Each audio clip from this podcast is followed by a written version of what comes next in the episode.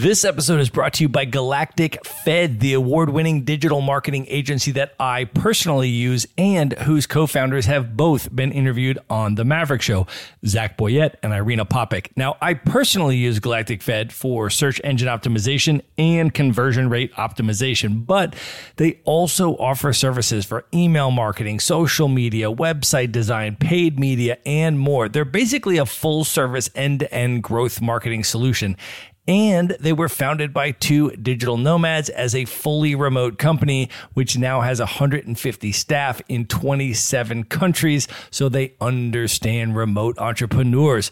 What I love about working with Galactic Fed is, first of all, their team is fun and amazing, and I'm smiling and laughing on pretty much every call that we have. But I also love their scientific approach to growth marketing. They've worked with companies of all sizes and industries, ranging from edible arrangement to PicsArt and they've developed battle tested digital marketing solutions that produce results that are scalable and repeatable.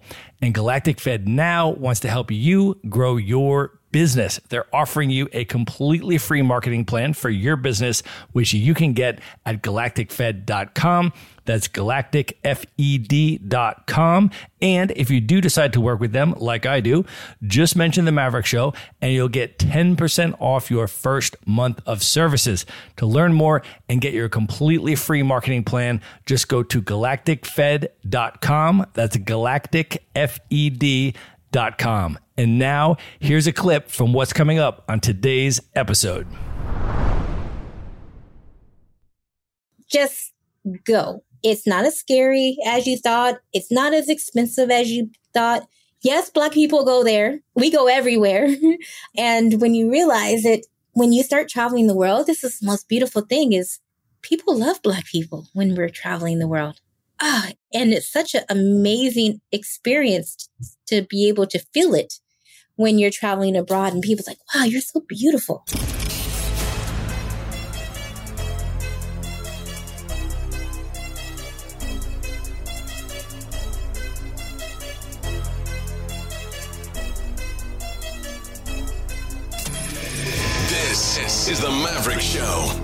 Today's most interesting real estate investors, entrepreneurs, and world travelers, and learn the strategies and tactics they use to succeed. And now, here's your host, Matt Bowles. Hey, everybody, it's Matt Bowles. Welcome to the Maverick Show. My guest today is Karisma Shackelford. She is an African American world traveler, entrepreneur, business coach, and founder of Color Me World, a global travel, lifestyle, and empowerment community primarily for Black and Brown world travelers.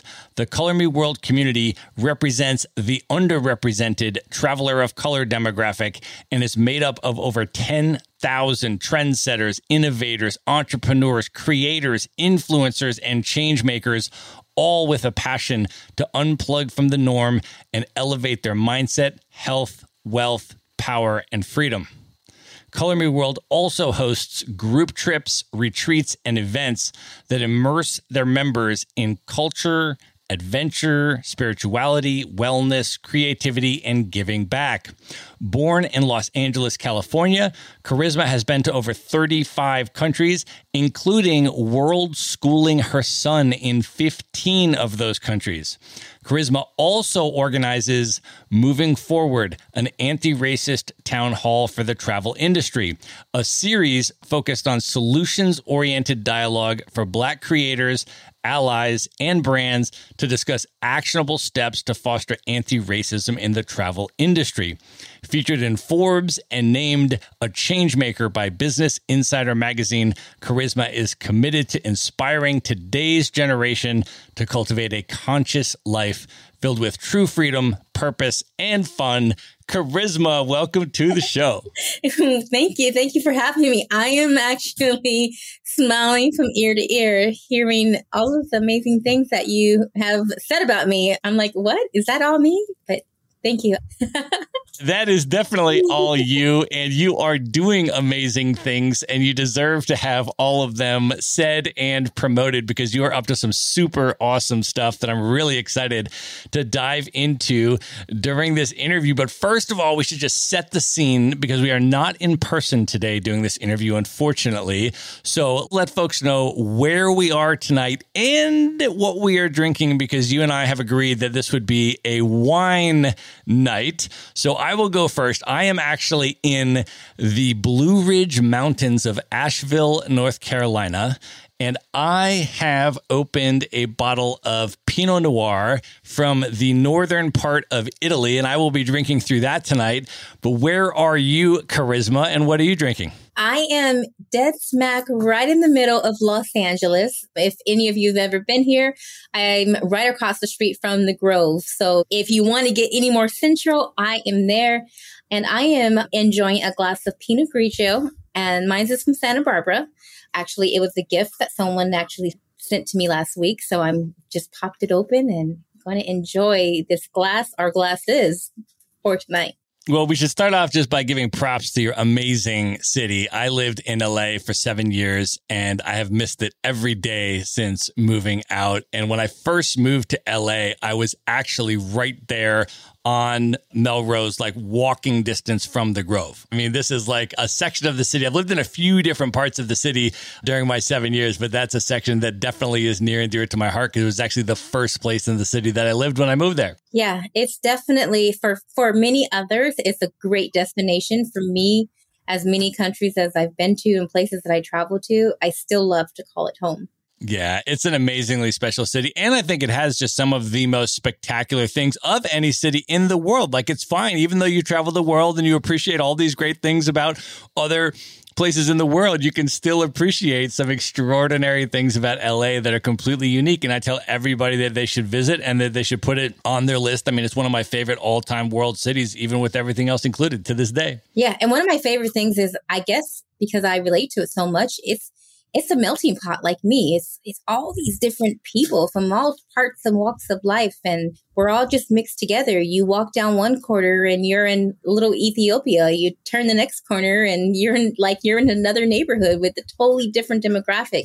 But yet we're all just intertwined with one another and living happily as we can be. I do love that. So I would love to start a little bit with your background, karisma. And even if you want to go way back and share a little bit about your family history and how that has shaped your identity and your sense of purpose today.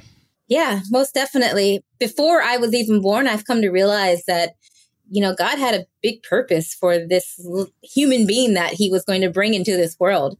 And I'm a really proud Black woman by way of my ancestors who were taken from West Africa and brought to Haiti, who they mixed and mingled with Spaniards. And then we were sold off to the Shackelford plantations in America, which actually still exists down south today. And that's still my name today. And once slavery ended, my ancestors actually migrated and settled in Louisiana for some time. And then in the late 1960s, during the Great Migration to California, like the Bay Area, my grandmother moved my father and my siblings to Oakland. Then they moved to Los Angeles, California, where my father met my mother. And it's where I still reside today. So that's my dad's side. And then my mother's side, I'm also, I, I, I tell everyone, I'm a proud Hungarian Jewish woman. And by way of my mother, who was primarily raised by my grandfather, who survived the Holocaust and moved to the USA to start a new life. So I have like this struggles, but yet triumphs on both sides. And I am very unapologetic about loving every piece of me. And I believe that that has a direct ref- reflection on how I view the world is I love every single person, we all bleed red. At the end of the day, I cheer for the underdog and excuse my language, but if you're fucking with someone, I'm going to be that girl that's going to like be having their back. And I'm like, no, no, no, no. that's just not going to happen. And I don't care if you're black, white, Asian, it doesn't really matter. And it's so crazy because you don't really pay attention to all of these things that you're doing and, and, until you become a mom. And it really hit me over the pandemic when my son got to experience right outside where we live we had the riots that happened here right after one of the protests. And my son and I were stuck dead smack in it. We're walking down the street and I'm on my phone trying to tell people what was going on. And someone grabs me, pulls me to the ground. And then there's the rubber bullets being shot by the police. My son and I are walking back and he goes, Mom, what is it going to take? Do we have to go and fight against another planet for people to realize that we're all human beings? And I just stopped and I was like, oh, that is how I have always felt. And I've never had that conversation with him. But he's a direct reflection for me. They say the apple doesn't fall too far from the tree. And he too felt it. And yeah, it's a direct reflection of what I do in life. I, I wake up every day. I just want to empower everyone and it's especially my black and brown communities because we have been underrepresented. We've been left out. And a fun fact that I loved sharing at the Moving Forward event, the series that I did was people don't really understand why it was so relevant that these things occurred in 2020. Well, if you looked at the US Census and started to pay attention to what was happening around the world, for the first time, people of color became the majority. So, my family history, it all goes into my passion and love for everything that I'm doing today. Yeah, well, I love the way that you articulated that karisma because my politics are exactly the same as yours. And I distill it down to the very simple principle that you just articulated, which is if someone is being oppressed or they're being bullied or they're being mistreated, or they're the low power group in a particular situation, you support that group.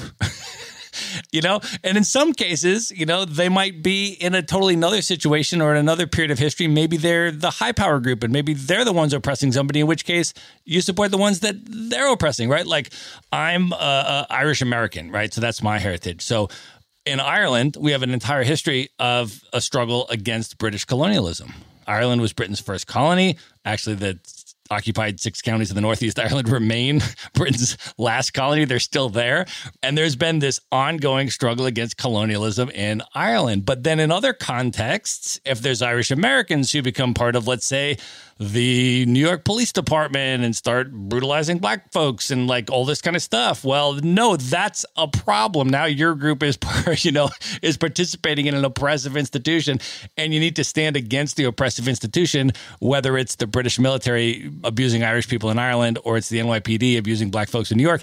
If you take a principled approach to it, I mean it's basically like what we all learned in preschool and kindergarten, you know? Like if someone's being bullied or being abused or being oppressed, you stand with that group. I mean, it seems pretty simple. Pretty simple for us. Some people, unfortunately, and I pray and I hope that we begin to see change and or as I say, that we have a dirty glass of water, the more clean water we pour into it, hopefully we'll get that dirty water out. But yeah, and it's one of the reasons why I love travel because to me, the more I traveled, the more I got to learn about more cultures and their differences I became so much more understanding. And it was like, oh, that person wasn't being rude and bumping me out of the way. They bump everyone. That's what they do in their culture. They don't say, excuse me, may I please, where like what we're accustomed here to here in the USA. They just do life differently. So you don't tend to take things as personal. Well, I would love to hear a little bit about how your interest in travel initially developed. Can you talk a little bit about your experience growing up in LA and how you got interested in world travel? Yeah. So growing up, I was watching the show called Reading Rainbow. And in many people know it, it was on TV, and they would literally read these books and then on the page that had a destination, they would jump into it. And all of a sudden, so if Paris was on the page, they jump and they were in Paris. So my mom has video of me jumping on books that had destinations and I'm jumping hard and I'm pr- like closing my eyes and praying. And I'm like, it's not working. I believe that I can jump into the books. And so I just wanted to go to these destinations. And that is where my love came from is watching this reading rainbow and then finding out about all these wonderful destinations. But then on the flip side, when I talked about it, my mom would tell me, she goes, Karisma, get those thoughts out of your head. We don't have enough money for that. Or my dad's side of the family was like, black folks don't go there. And I'm like, why not? So I had this burning desire, but I had this underlining belief that I couldn't afford it and I didn't belong there. And so it took me a long time. I didn't start traveling until I was in my 20s, actually late 20s. So I became a mom and then I started all of a sudden it was no, it's not for me. Let's let's figure out how to take him and it took someone that was doing network marketing for a travel club. And all I saw on the thing and I was like, "Wait, it, those cruises are $69 plus port and tax fees for 5 days and 6 nights." And I was like, "I can afford that." All of a sudden I saw different destinations for just a few hundred bucks. And I was like, I can afford that. And so I signed up and I joined and I started going on trips. And all of a sudden I just started sharing my photos on Instagram. And I didn't realize that people were following and watching the things that I was doing. And I was just having fun. And then I started taking my son. Like all of a sudden I realized, wait, I can go here and take him there. So we just kept going to more and more places because it wasn't all of a sudden that, that belief that I couldn't afford it was gone. I wanted to go more because I was like, wow, my friends don't want to go. And there's not as many black people when I'm traveling. Why aren't there? Let me try to figure out how to get more. And then come to find out, like this travel club was, was majority black and brown people. And I was like, wow, this is really cool. But I still saw people having the problem of well, I'm not traveling because I don't have money. And I was like, all right, cool. So I'm gonna create a community. I'm gonna teach you guys what I'm doing. This so out of that travel club, I got a BMW out of it, made some residual income out of it. And then I ended up at the Los Angeles Travel Show, and I'll never forget because I I went there and with the intention of selling memberships. And this young lady came up to me and she goes, Hey, we're having a women's travel convention that starts tomorrow. You should come. And I was like, How many women? And she said 500. I was like, 500 more women than I can get to go buy my travel club. But what I didn't realize is that hey, I said I wanted to start a community to help people make money. But I walked into this women's event and I was like, wait, there's 500 women and not one of them do network marketing. They're blogging. I soon to come found out that I had 10,000 followers and I could get paid for those followers that were on my Instagram sharing the stories that I was sharing. They were photographers, digital content creators, had their own online travel business. These, these are women in, in the travel space that were creators. And I went home and one year later, I was making an income full time and I called, began to call myself a work from anywhere coach because I wanted to show other people what it was I was doing and then began creating a community so that we can not just travel, but elevate our lives. You got to change your mindset if you want to get out there and go and do something different. And usually when you start traveling, your like your health improves. Like you just, so I wanted to encompass all of that into the community and just help others. So when you started coaching other folks, on the location independent entrepreneurial journey uh, and all of that. Can you talk a little bit about, you know, over time now, since you've coached a number of people, what are some of the biggest challenges or obstacles that people have that they come to you with? And how do you coach them through those and help them overcome those? I would say the number one biggest thing that I've encountered is the lack of belief the lack of believing that they can do it. And I've coached some students all the way through building their brand, getting it together, and they just sat on it. And I was like, well, what are you doing? You have all the tools, all the resources. Well, nobody will sign up. Nobody's, I think there's too many coaches out there doing what I'm doing. And I'm like, no, there's billions of people in there. If you just stick your finger in there and just lick it, you can have all, all your doors would be open. So I started just talking more about manifestation because that was the light bulb that went on for me. And I remember how I unintentionally helped my son. He was coming home with D's and F's in school, having a not enjoying school whatsoever. He was like, Mom, I'm not going to go to college. I don't really want to do all those things. School's not for me. And I was like, Well, why? And he was like, It's just not fun. And I was like, Well, school is fun. And then he was like, no, I like skateboarding. And I was like, all right, cool. So I've been reading on the, the, the, laws of attraction and realizing that it was working for me. And I was like, I've never even shared this stuff with my son. So I was like, let me share it with him and let's see if this works. So I sat him in front of the TV and I said, hey, we're going to watch a movie together and I want you to take some notes. And mind you, over the years, he's been to like motivational stuff with me. So he got a little bit of background from that. However, we watched the law of attraction. And when it was done, he turned to me. He goes, Mom, so you're telling me that if I want to get good grades, first I have to believe that I have good grades and I have to see the good grades happening before they actually become true? And I was like, yeah. This dude, within two semesters, went from D's and F's to A's and B's. Wow. His light bulb went on because now he believes that he can do it. So, yeah, I just started applying the tactics that I have sharing with my son that I had learned, but just understand that you do have the power to change your everything that's happening. Everything that's happening is a direct reflection of your thoughts and those that the things that you think about the most manifest. I want to ask you to build a little bit on your parenting philosophy. And I wonder if you can talk a little bit about the concept of world schooling, just in general. What does that mean? And also, then, why has that been such an important part of parenting for you? Yeah. So, world schooling, it wasn't intentional at first. It was a direct reflection. I had a second born son and he passed away when he was a month old. Sometimes it's really tragic events that have to change you forever. And I became an individual that valued my time and experiences with people more than I had ever done before.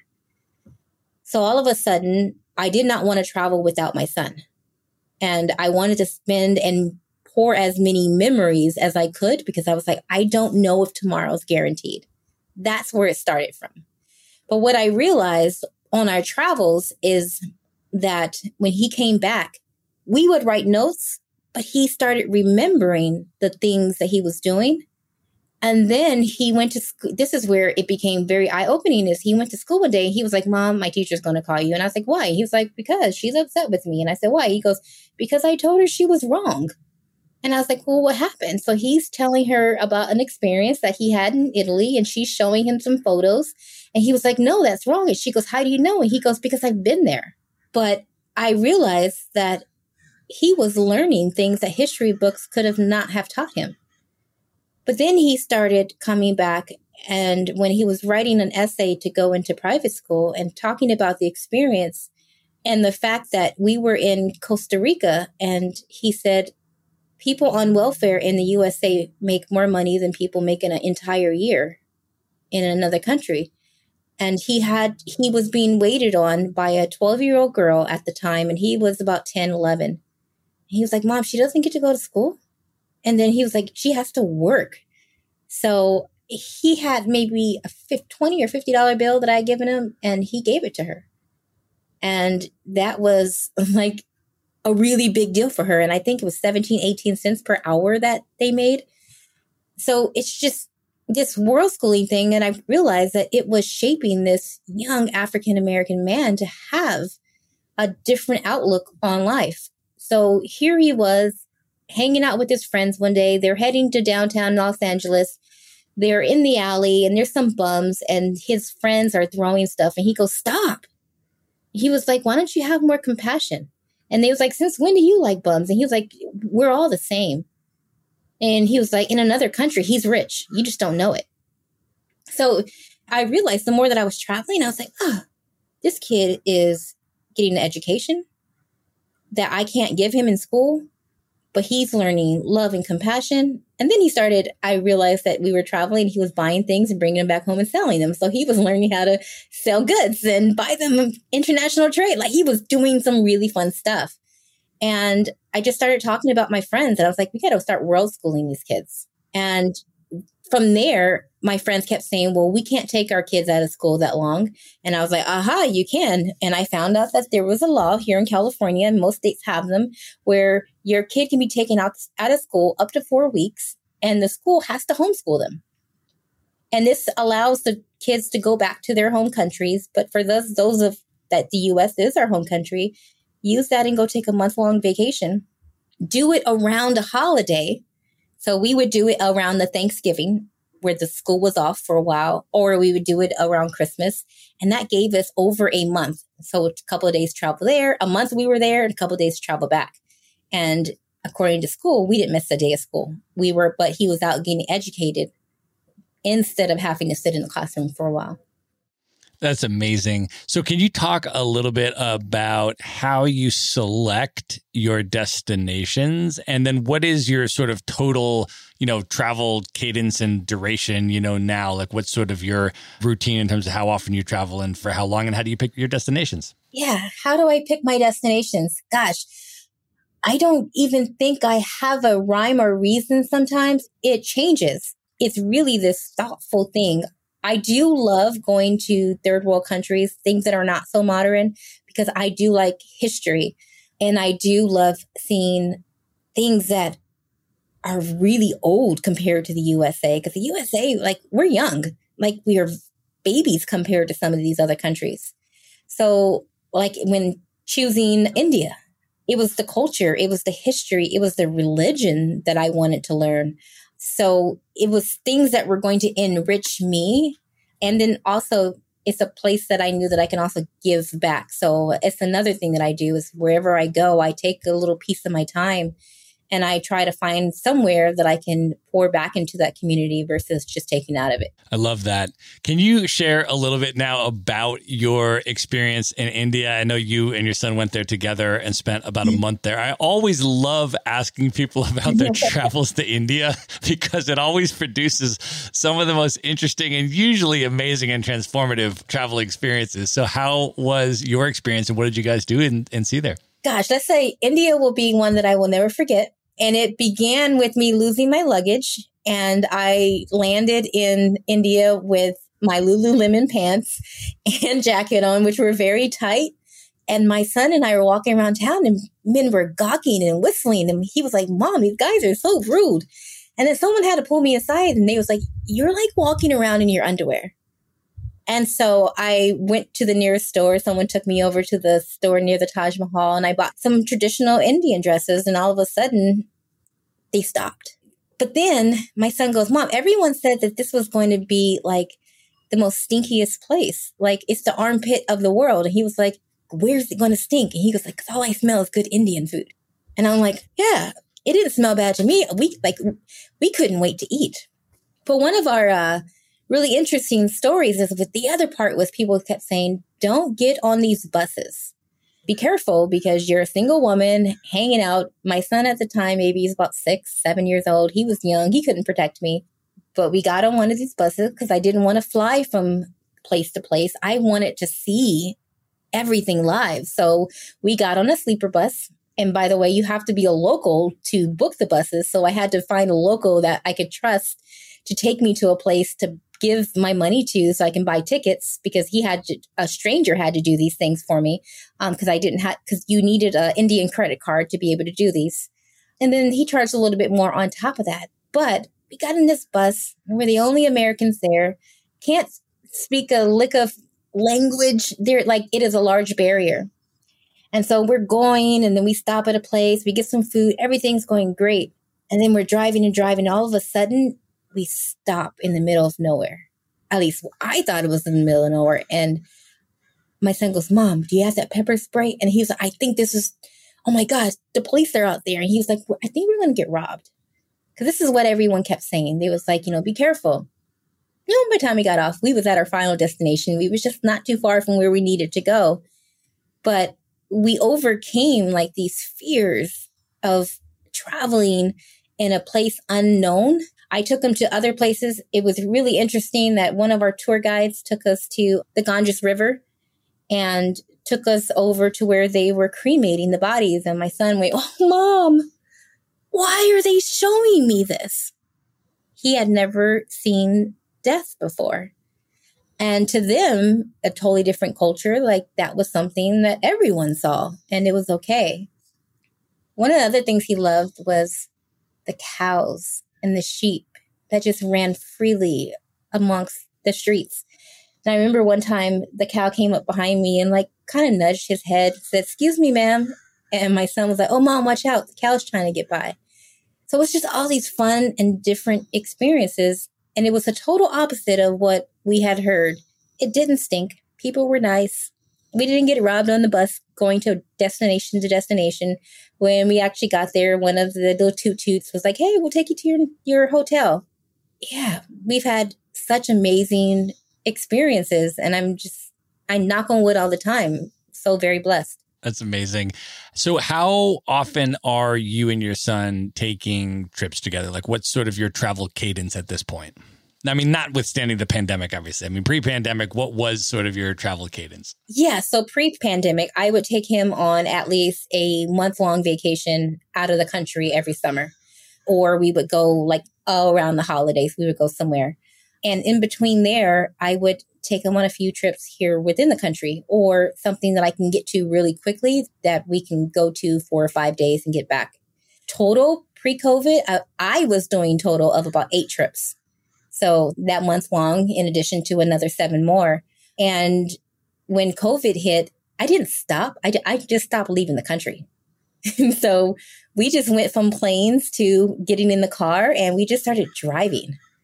And I found out that California is much more beautiful than I realized and fell in love with Sedona, Arizona. And went up to Lake Tahoe, like like places that I was like, wait, these are sitting in our backyard. Did a Santa Barbara trip with him. Stayed in a beautiful, beautiful place. And he was like, Mom, this place is bigger than our entire house. I love vacation. So yeah, we didn't stop. We just did it differently. So, how old is your son now? And also, since you've been doing this for so many years and you've taken him to 15 different countries all over the world, what do you think he would say has been the impact on him of all of this world travel if he was to reflect on it what, what, what would he say would have been the impact on him so i would say that the impact that he says that travel has had on him is to understand that we're all human beings. It's it, it, goes back to that little saying. He was like, "What do we have to do? Fight against another world to realize that we're all human beings. We all bleed red.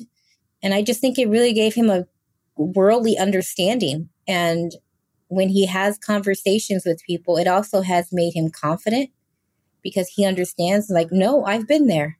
And so he has these different conversations and or he'll tell his friends and this is the part that was really funny because he has a couple of friends that are from Beverly Hills, which is where he went to elementary school most of his life.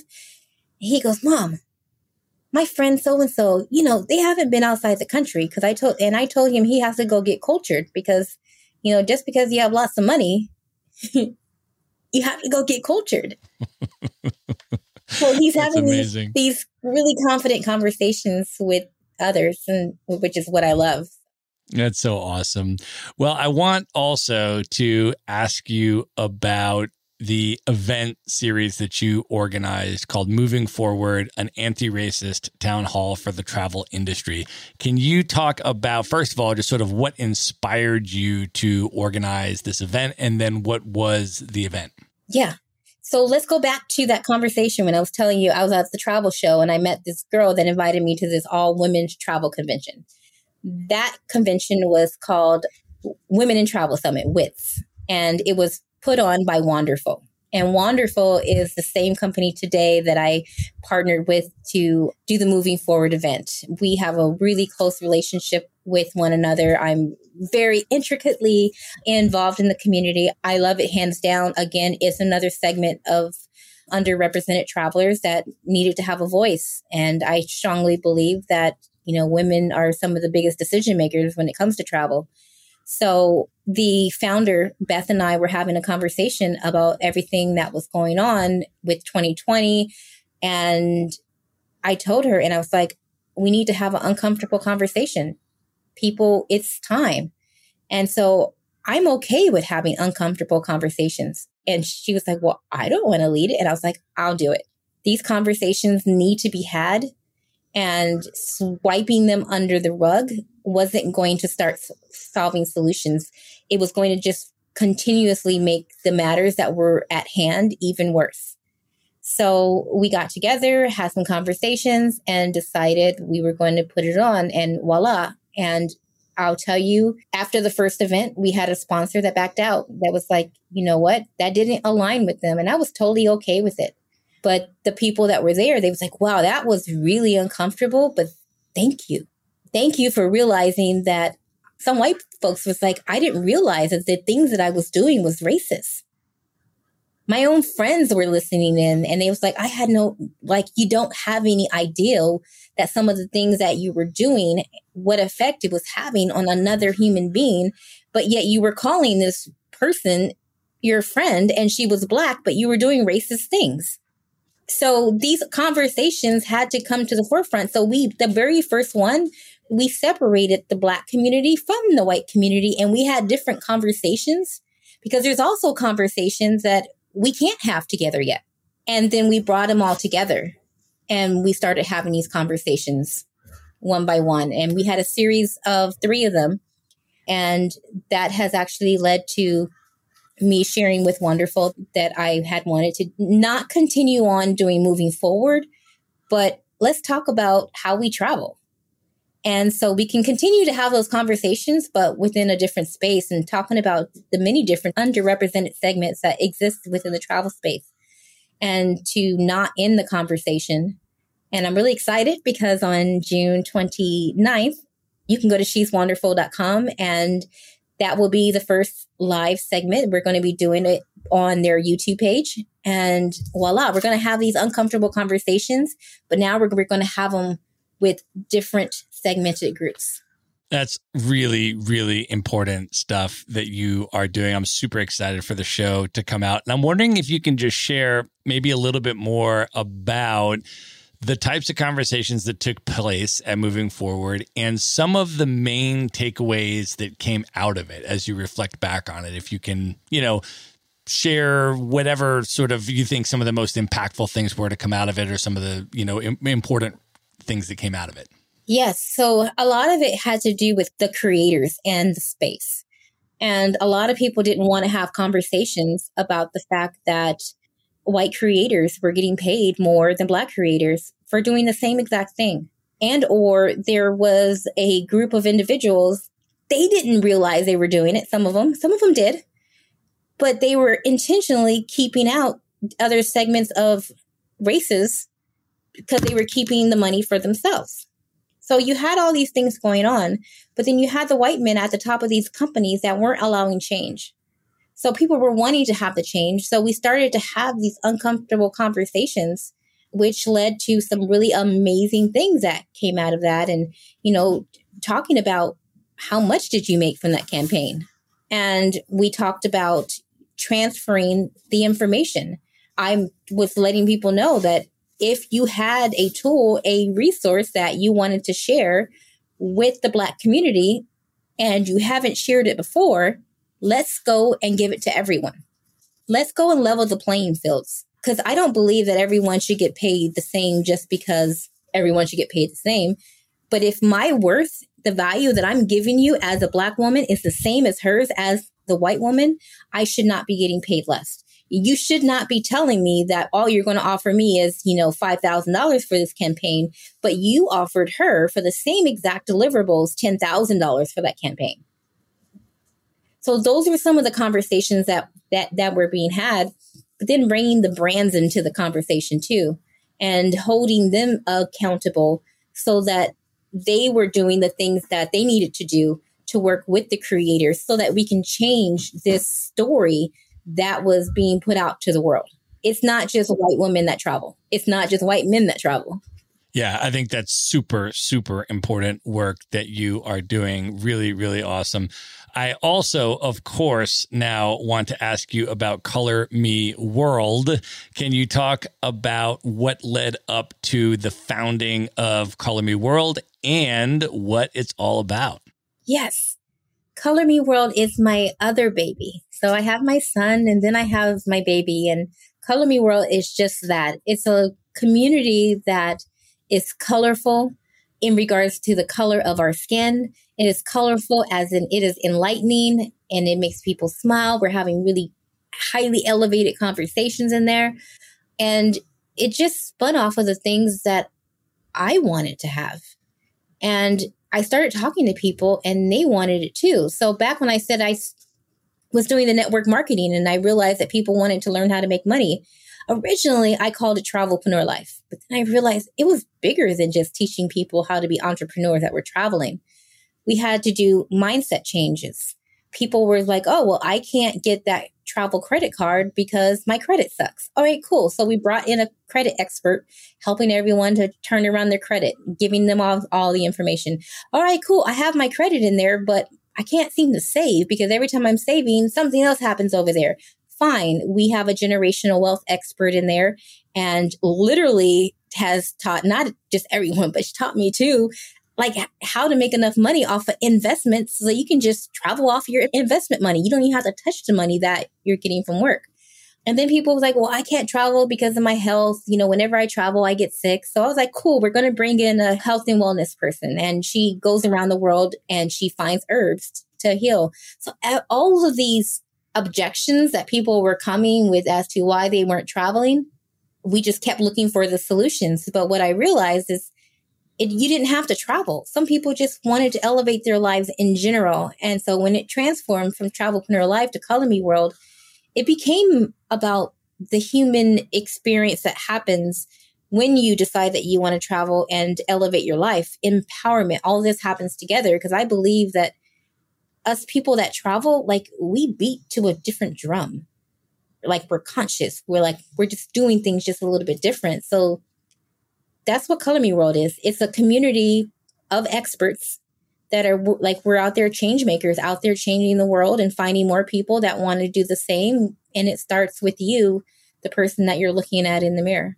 So you've got a lot of this virtual content you've got these experts and then once we are in a post-pandemic world can you talk a little bit about the actual trips that you are involved with Yes. So it's one thing being virtual, but there's another thing being in person. So we put together some conscious trips so that you're going out there and having an elevated experience, being around other people that are wanting to manifest and doing just different types of things. You're traveling with people of color. You're traveling people that are like minded with right in alignment with you. But even if you don't want to travel, we have, you know, city groups so we can meet up in our city and we can do fun things within your local, like you can have this tribe where wherever you're going. And the really awesome thing is that you know you're connected to the community on your phone. And let's say i go to dubai i can open up my phone and i can see members that are within 30 miles of me and i can go hey i'm in dubai too. What are you doing? So you have this you can travel alone but you're never traveling alone. You're traveling with the color me world community always at your fingertips I love that. I want to ask you to build a little bit on this concept of being a conscious traveler. What tips do you have for folks on how they can be a more conscious traveler moving forward? I would say the very first thing that you need to do to be a conscious traveler is really think about your actions before you do them. And I'm not just talking about against other human beings, but other animals. One of the most devastating things that like I was pissed. We were in um, Thailand going to Monkey Island. And when we got there, I'm literally watching someone hand a monkey beer and he's holding McDonald's in the other hand. And stop for a minute, take yourself out of that situation and be like, if I was the monkey, would I be able to survive long term without these things that you humans are giving me. You're putting toxins in, into that little guy's body and, and you're forever changing him. When you're going to another country and you see a little 11 year old girl working, think about it. If you got a couple extra bucks, give it to them because what you have, that little bit means a whole lot more to me, to them than it does to you. You may leave them 10,000 rupees or whatever it is and to you, it was 10 bucks, but to them, that was probably their rent for a month or two. Whatever that means. And just really like, just, just step outside of yourself and just whenever you're having that conversation with someone else is I like to think about how would I feel if the roles were reversed and I'm looking at the person that had everything. How would I want them to treat me? And I do that all the time. Like if I met the most wealthiest person in the, in the world, how would I want them to treat me? Well, you would want to treat them to treat you with love, respect, understanding, compassion. Well, treat those other individuals, those animals. When I go into a space, I ask permission to that land for me to come and enter that space and just think about these things before you're doing it because everything is living. And I love that my son learned this concept when we went to Hawaii because I kept telling him and I said, do not take the sand, don't take the rocks. We got to give, ask permission to do anything. And specifically, our tour guide said, do not take rocks because, you know, this is the place that you don't want to do it. So we're on our flight heading back to LA and literally the plane goes and it drops. And then, then the sh- plane shaking and my son goes, mom, mom, it's all my fault. And I said, why? He goes, I stole the rocks. He never touched a rock or anything from another piece of land without asking for permission. And so like you got to have these understandings like this is God's world. And you need to ask permission and be respectful in every place that you go. And to me, that's the conscious travel. It's just thinking before you're doing. I want to build on that a little bit as well and ask you specifically for your tips on how people can be more eco friendly world travelers and what things people should keep in mind and how they can be more eco friendly in their world travels. Yes.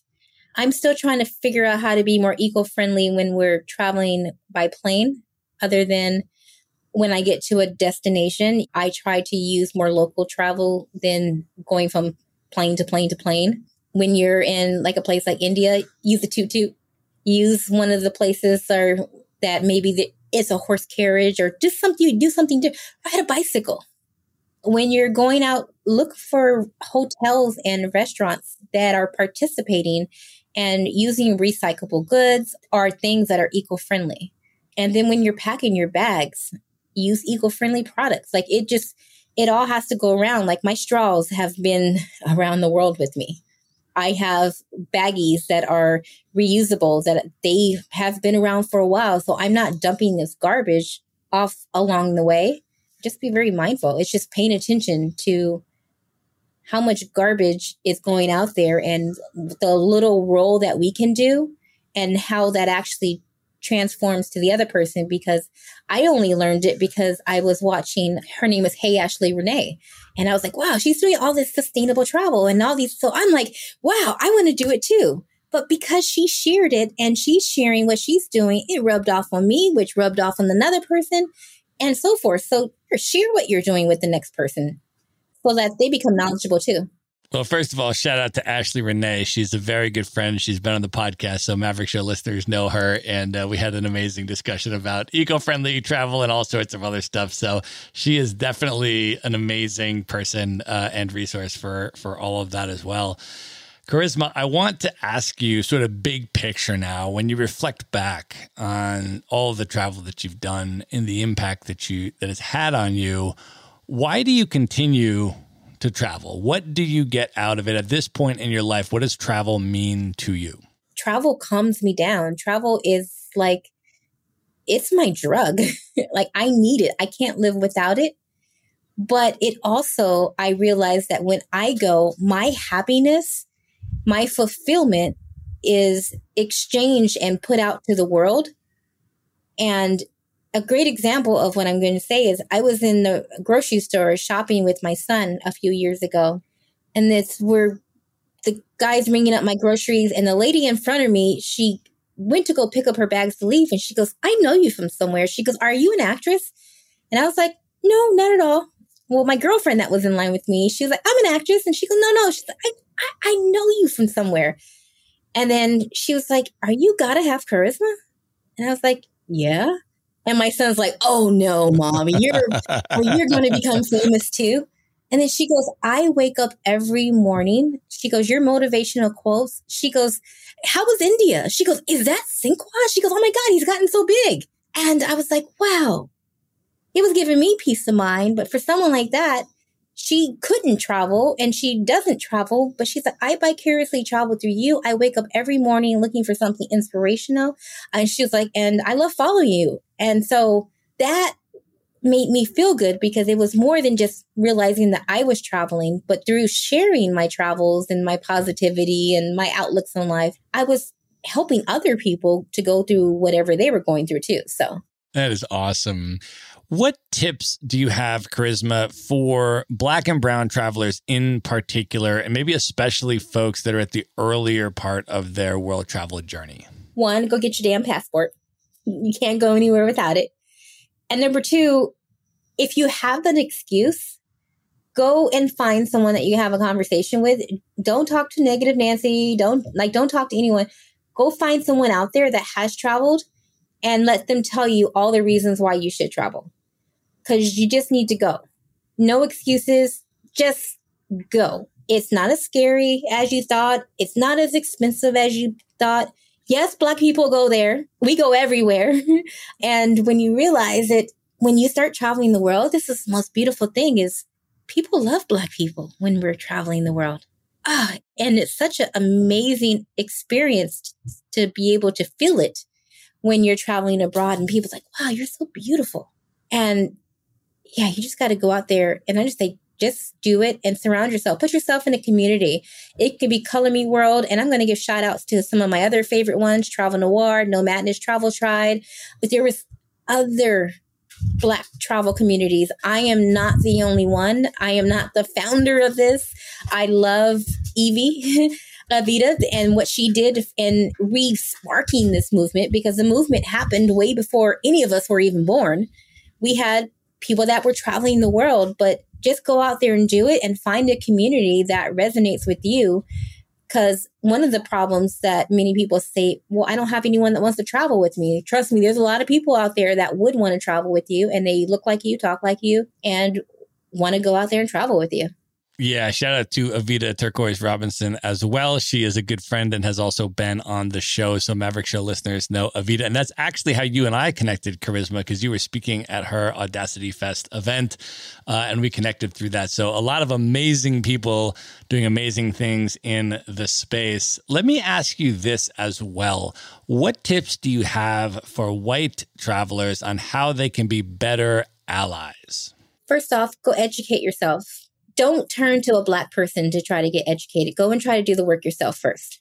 And then when you have questions and you want to have the conversation, you're going to come to the table with a different mindset because you need to go read some stories on the things that have been done so that you can let that guard down and then be okay with have been had made made mistakes in the past and just take accountability for it and just be like, you know what? I realize that I may have done some racist things in the past. I may or may not have been aware of them, but I'm making a pledge today that I am going to make a conscious effort to not continue to be that same person. Period. From there, when you see a black traveler, a brown traveler, a handicapped traveler, whatever kind of traveler it is that is having any kind of difficulties, and specifically black travelers right now, because it is as sad as it sounds, as much as that has happened in 2020, we haven't even begun to rip the band-aid off of that huge scar, that wound that is there. It hasn't even begun to heal yet. It's going to take a long time. But when you see someone that is being treated misfairly, someone's being racist towards them, stand up. Be that voice that is going to be unapologetic and do the right thing because that's another human being standing right next to you and imagine yourself being in their shoes. Imagine if you were black and imagine if you were treated like that. Or imagine this. Imagine that black people were the majority. Would you want them to do this to you? That was perfectly said, Karisma. And I feel like that is the perfect note to end this on and move in to the lightning round. Are you ready? I'm ready. Let's do it. Lightning round. All right, what is one book that has significantly influenced you over the years that you would most recommend people check out? Uh, I'm going to say The Law of Attraction. I'm that is like my life-changing book and I actually read it over and over again.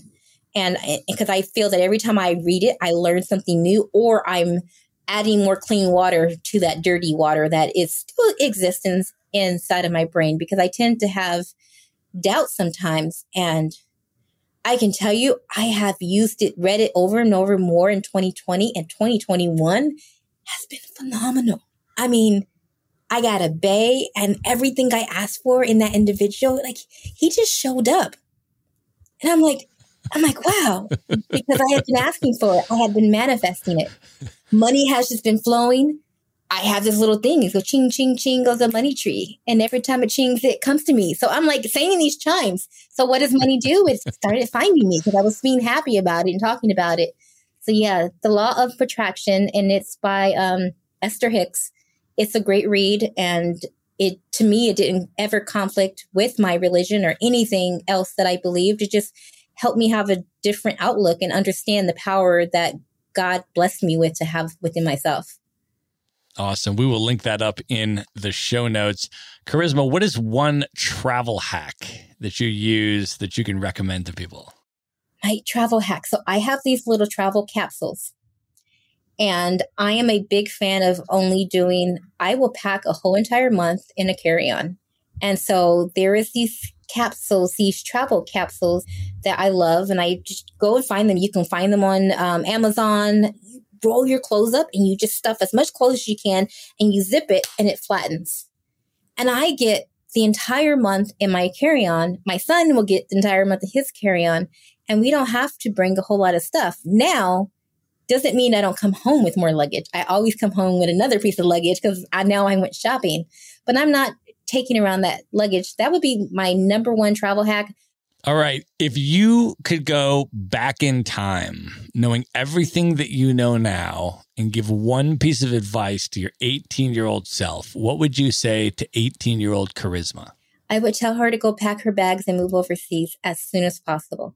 Awesome. I was afraid and I stayed stagnant and I prolonged it and I strongly believe if I had moved overseas, my life would have been completely different than it was today. All right. Of all the places that you have now been, what are your top three favorite travel destinations in the world that you'd most recommend people check out? I would say I had the most fun in Bali, specifically the Gili Islands. When we went there, there's there's no form of transportation other than horse carriages. You're just like dead off remote. Number two, I would say India. That was culture. And I actually lost 10 pounds and I was eating like crazy, but we were walking just having so much fun. And then I would say number three would be, I would say Thailand. And you have also just picked some of the greatest culinary destinations with some of the best that food part. on the planet Earth. So, you know, there's also that. But yeah, I agree. Those are all super amazing picks. All right, Karisma, what are your top three bucket list destinations? These are places you've never been, the highest on your list you would most love to see. Ethiopia, Morocco, and Zimbabwe. Nice. Yeah. All right. We have come to the final and most important question of the interview, Karisma. I'm about to ask you who your top five hip hop MCs of all time are. But before I do, let me just give you a moment and ask you what does hip hop music mean to you? Why do you love hip hop? Hip hop is, it moves my soul. It tells a story of about what we have been through. And it's kind of like this, like, like you're reading this, you're singing this book, you're rapping this book. It is art at its finest and in a very creative way that some people don't get it. But yeah, hip hop just, it's just a part of my soul. That's amazing. Yeah, I was a hip hop DJ in the 90s, and uh, it's, I mean, a huge part of my heart and soul as well, which is why this is my favorite question when I have my guests on who are hip hop fans. It's also a very personal question, right? It's not a, an objective question who are the most influential or who are the most commercially successful. It's a very personal question for you personally. Who are your top five favorite MCs of all time? So I'm going to start with MC Lyte. And I'm going to take that back because MC Lyte, that reminds me of my fun teen years. Like, yes, that was one of my first introductions into seeing this powerful Black woman unapologetically voice her experiences and for everyone else to have these Me Too moments to go right along with it. And I felt when she would be telling these stories through music, I was like, gosh, did she know I was going through that too? Lauryn Hill, gosh, Zion was the song that I sung to my son when he was born. I went through heartbreaks like through her songs. Common. Ah, oh, loved Common.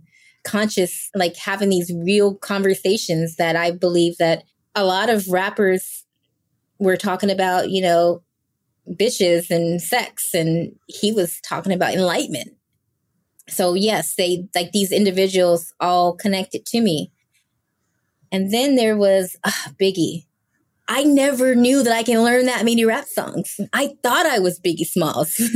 I wished I was Lil' Kim up there being able to rap with him and have fun. I actually was at the time I was living in New York and I was trying to learn how to rap because in my brain, I thought that I can learn how to do this. And so I joined this girl group and I was like, yeah, I'm gonna be the rapper. And yeah, we had a little bit of fun. It was quite corny, but we had our days. Then I'm going to end it with Missy Elliott and Missy because that woman behind the scenes, in front of the scenes, she just, to me, she did a lot of changes for hip hop and crossed the genres and, and, and did things that I don't think that many other women or MCs were doing at that time. But again, when I think about dancing and just having fun, and like right along, right along with hip hop. But then there's more because I'm like leaving out Jay Z and Nas. Like, ah, oh, this, this is a really hard question. So first of all, those are amazing picks. Like I was smiling the whole time that you were going through them and it was warming my heart the people that you were picking. I think it's amazing. Let me ask you a question. All of the MCs that you named are East Coast or Midwest MCs. And you grew up in LA.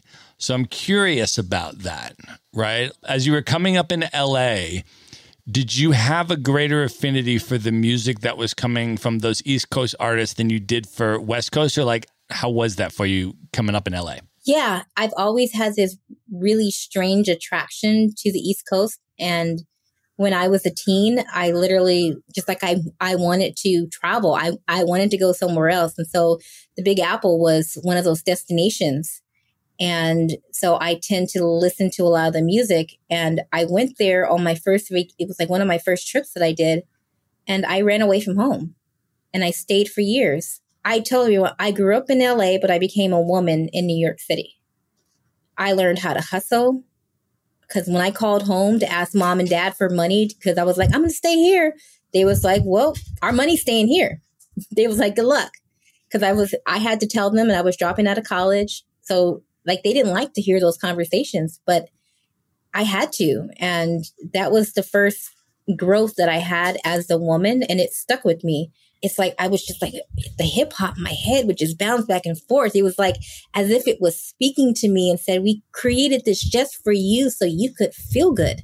And it's not that I don't like West Coast rap, like I do, but that's not where it began. Like I became a woman listening and enjoying that music. That's so amazing. And I love this too because I'm also like my heart is completely in New York City 1990s hip hop. Like that's where my heart and soul is, right? And I have tons of respect for the West Coast and the South and all these other regions that have done really, you know, incredible stuff, but like my heart and soul is is the East Coast 90s hip hop. So it just made me so happy when you went through those picks. And a part of it is that they grind. So when you grow up and you live in the snow, you actually you grind differently. So like I just related because I was like, wow, these people, it's cold outside. It's below zero, but they're still out here working, shoveling snow, selling music, doing whatever they had to do. They were where if it's a rainy day here in California, I know growing up, I'm like, oh, I'm not going outside today. It's raining too hard. So it was just a different mindset. And so I I brought that hustling, like my like one of my theme songs. I'm a hustler, baby. Just want you to know, like that was my theme song back there because I just wanted to come. And so I tend to even till today, uh, most of my girlfriends they live on the East Coast and I'm here, but we kind of meet up. I'm just attracted to people that have this hustler. I'm going to be grinding and I'm not going to stop until, you know, I accomplish and manifest everything that my heart desires. And then when I'm done with that, I'm going to help other people do it. So, yeah. That's amazing. All right, Karisma, I want you to let folks know how they can find you, contact you, follow you, connect with you, and check out all of the different awesome stuff that you are up to. How do you want people to come into your universe? Yeah, so across the World Wide Web, you can find me at Gotta Have Karisma. I'm on Instagram, Facebook, YouTube, you name it. And it's also my website, gottahavekarisma.com. But you can also find me through my brand. It's Color Me World. So it's colormeworld.com. And our Instagram for that is It's a Pretty Colorful World. Amazing. We are going to link up all of this in the show notes. So everything we have talked about tonight, including all of the ways to follow and contact Karisma and check out all of her amazing content and the incredible things she's up to and get involved in her communities, will be at one place. Just go to themaverickshow.com, go to the show notes for this episode. You'll find it there. Karisma, this was a blast. Thank you so much for being on the show. No, this was a blast. Thank you for having me. All right. Good night, everybody. Be sure to visit the show notes page at themaverickshow.com for direct links to all the books, people, and resources mentioned in this episode. You'll find all that and much more at themaverickshow.com. Learn how Maverick Investor Group can help you buy cash flowing rental properties in the best U.S. real estate markets, regardless of where you live. Schedule a free phone consult today at themaverickshow.com slash consult. Now you can buy rental properties with tenants and local property management in place, so you don't have to be a landlord or a rehabber. To get your questions answered and discuss how Maverick Investor Group can help you meet your real estate investing goals, schedule your free phone consult today at themaverickshow.com forward slash consult. If you like podcasts, you will love audiobooks, and you can get your first one for free at themaverickshow.com slash audiobook. Whether you want the latest best-selling novels or books on investing, business, or travel, try your first audiobook for free at themaverickshow.com forward slash audiobook.